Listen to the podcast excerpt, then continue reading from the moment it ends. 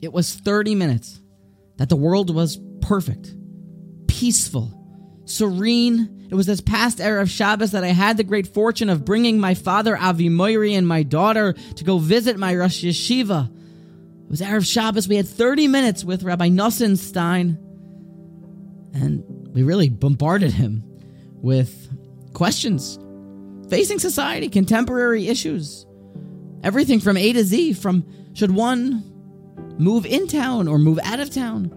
Should one set up his life in a way that's more working or more learning how to balance one's time?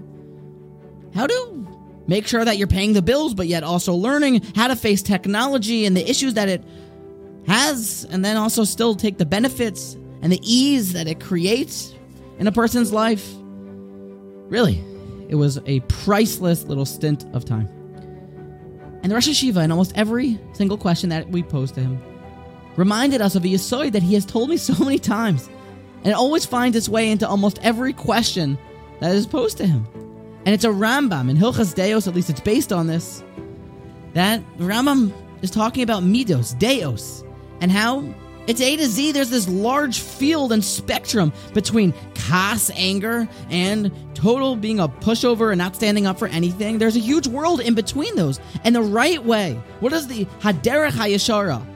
Between happiness and atzvos and seriousness or sadness? What is a straight path? Mida Benonis. You go in the middle. The perfect balance, the Shavil Hazav. You can find it in the first chapter in Law 4 of Hilchos Deos in the Rambam. Haderech HaYeshar Himida Benonis Shebechol Deya V'Deya Mikol Adeya Sheyesh Le'Adam. You pick the straight path, the balanced one. The Rosh Yeshiva told us. There's like a sickness in society that everything is all or nothing. You have to learn in depth, and Daf Yomi is nothing. You have to learn Daf Yomi, or just going slowly, you don't know any of the Torah, and that's terrible. And it might be a Gaisha approach, something that we don't necessarily stand for. It has to be like the Republicans and the Democrats are terrible, or we tax like this or like that. But the truth is that there's a Derech HaYeshara, and there's a middle path, and there's a lot of good and a lot of different things. And ever since Adam Arishon did eat from the Eitz Hadas, Irbuvia happened, a big salad, and it's not just a perfect world. We're all good here, all bad here, but things are mixed. I was thinking when you talk about artificial intelligence, people have such serious opinions about it. It's the worst thing in the world, and other people say it's such a helpful tool. And maybe there's a middle ground to all of this. A middle ground to technology, I don't know.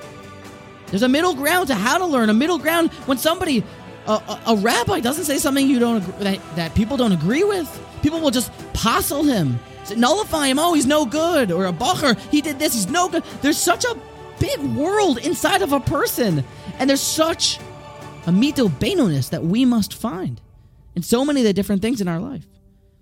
So when so much in life is about all or nothing, we should remember this wisdom from Rav that there's a shvil azov, that balance equanimity, equilibrium is what we're looking for.